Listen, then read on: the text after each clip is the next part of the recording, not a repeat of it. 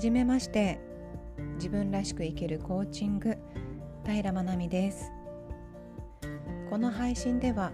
私の行っているコーチングのことや子育てのこと日々の感じたことなどを定期的に発信していきたいと思っております。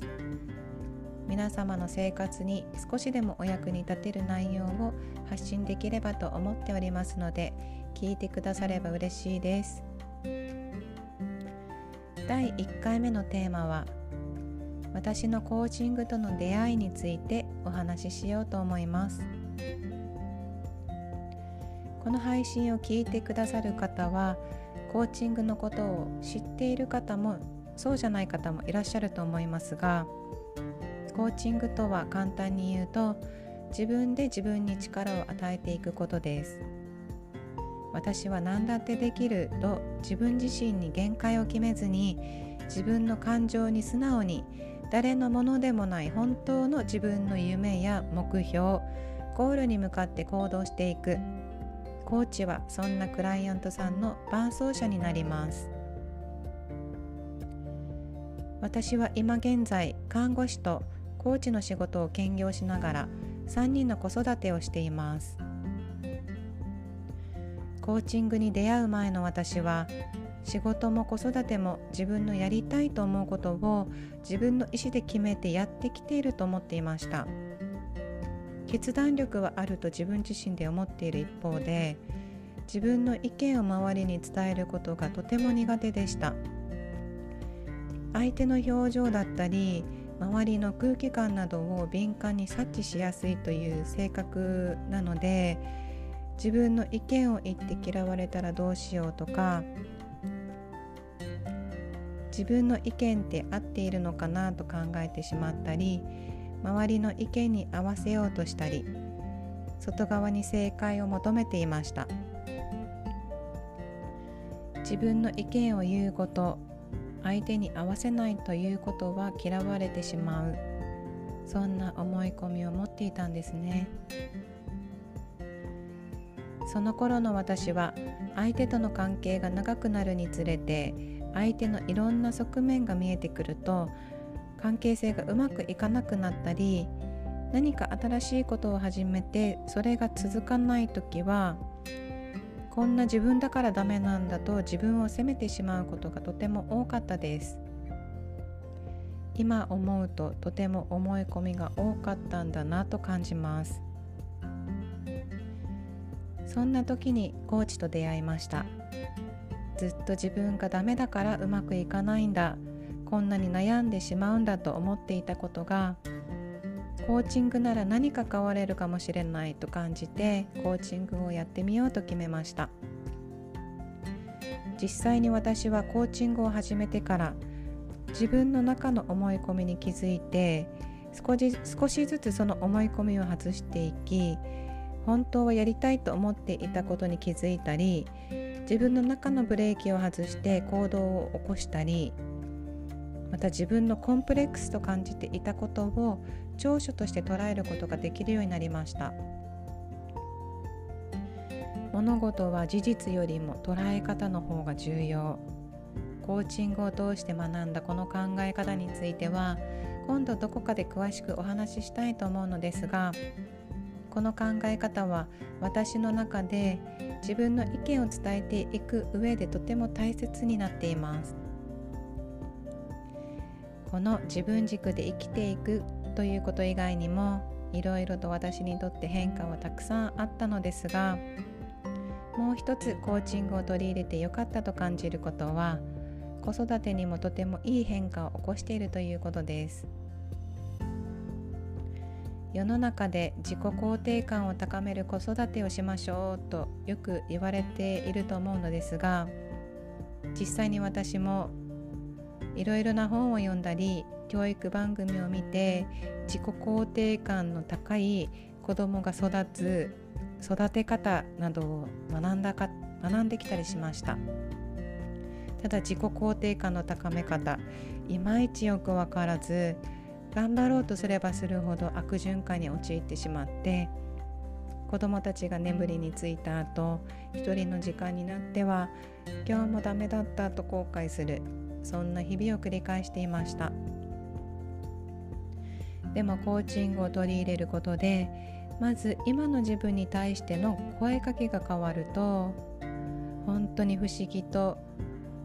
周りに対しての声かけも変わってきて結果子育てだけではなく夫婦関係にもいい影響を与えていったんですね。コーチングを通して思うことは子育てに一番大切なのはまずは子育てに関わる人が心から満たされていること。それが一番大切なんだと私は感じています。これが私がコーチングを行っている理由にもなっています。以上自分らしく生きるコーチング平真奈美でした。これから皆様の生活にお役に立てる情報を発信していきたいと思っておりますのでよろしくお願いします。ご視聴ありがとうございました。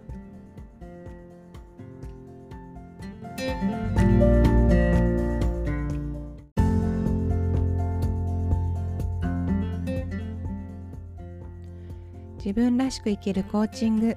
平真奈美です。ご視聴いただきましてありがとうございます。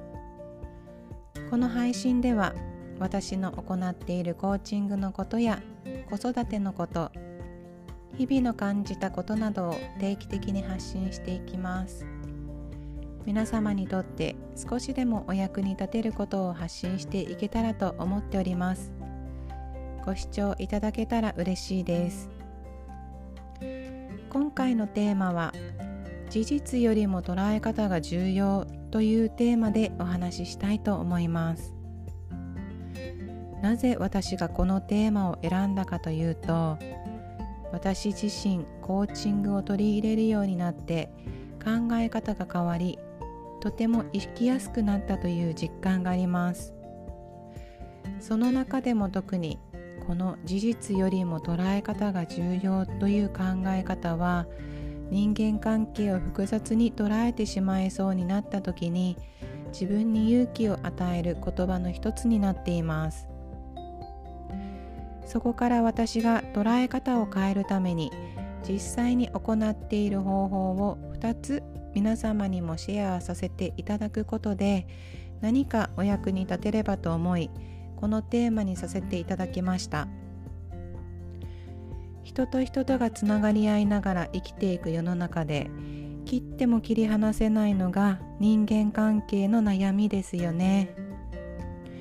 実は人の持つ悩みの9割は人間関係での悩みと言われているそうです。実際私も過去に人間関係で悩むことは多くありました。機嫌が悪い方がいるとそこに感情が引っ張られたり誰かが深刻そうなことを話していると私のことを話してるのかなと気にしすぎてしまったり周りの状況によって感情が振り回されて本当に感情がジェットコースターみたいに上がったり下がったりと不安定でした。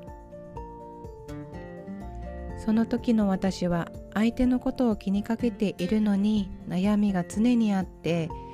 答えのない迷路をさまよっているような感覚でした。自分に対して劣等感もありなかなか新しいことを始められなかったり始めたとしても相手の顔色を伺ったり同じような状況を繰り返してしまっていたんです。ではそんな私がコーチングを通して自分と向き合う中で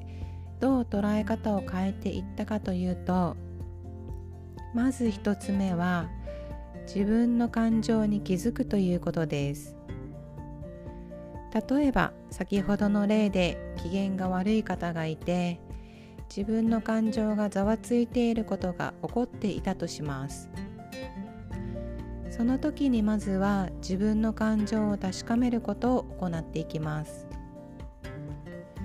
不安に感じているんだなとか嫌だなと感じているんだなとか意識を周りの誰かではなく自分自身の感情に向けていくのです。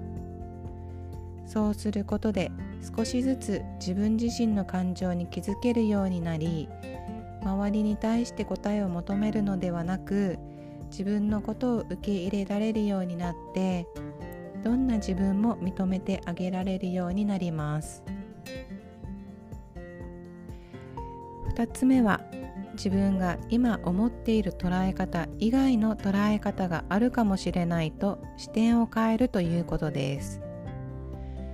皆さんは同じ場所で同じ体験をしていても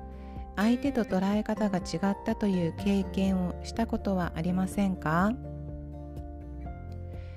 私には 2, つ2つ年下の妹がいるのですが過去の思い出話をした時に妹と記憶していたことが全く違うということがあります。これはどちらかがいいとかどちらが悪いとかではなく人は無意識で目の前の事実に対して過去の記憶と結びつけて今目の前の出来事を認識するという思考のプロセスを行っています。どんなに同じ環境で育った姉妹であっても認知することが違うのは自然なことです。なので機嫌の悪い方がたとえ目の前にいたとしても私と周りにいる人では人それぞれ捉え方が違うということになります。そこで2つ目の捉え方の視点を変えるという方法ですが機嫌が悪い方が目の前にいて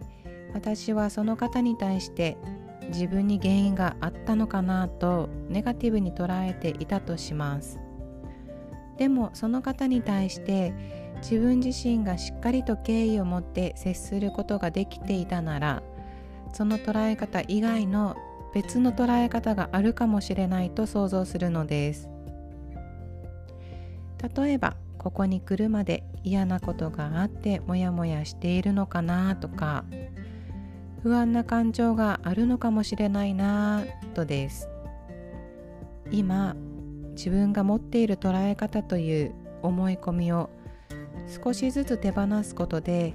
別の視点から捉えられるようになり自然と心が軽くなります。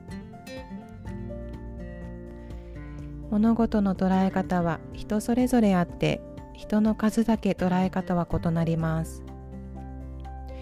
事実がどうであれ自分自身がどう捉えるかで結果は変わってきます。以上今回は事実よりも捉え方が重要というテーマで2つのポイントをシェアさせていただきましたいかがでしたか？皆様もよかったら試してみてください最後までご視聴いただきましてありがとうございました。また来週の音声でもお会いしましょう。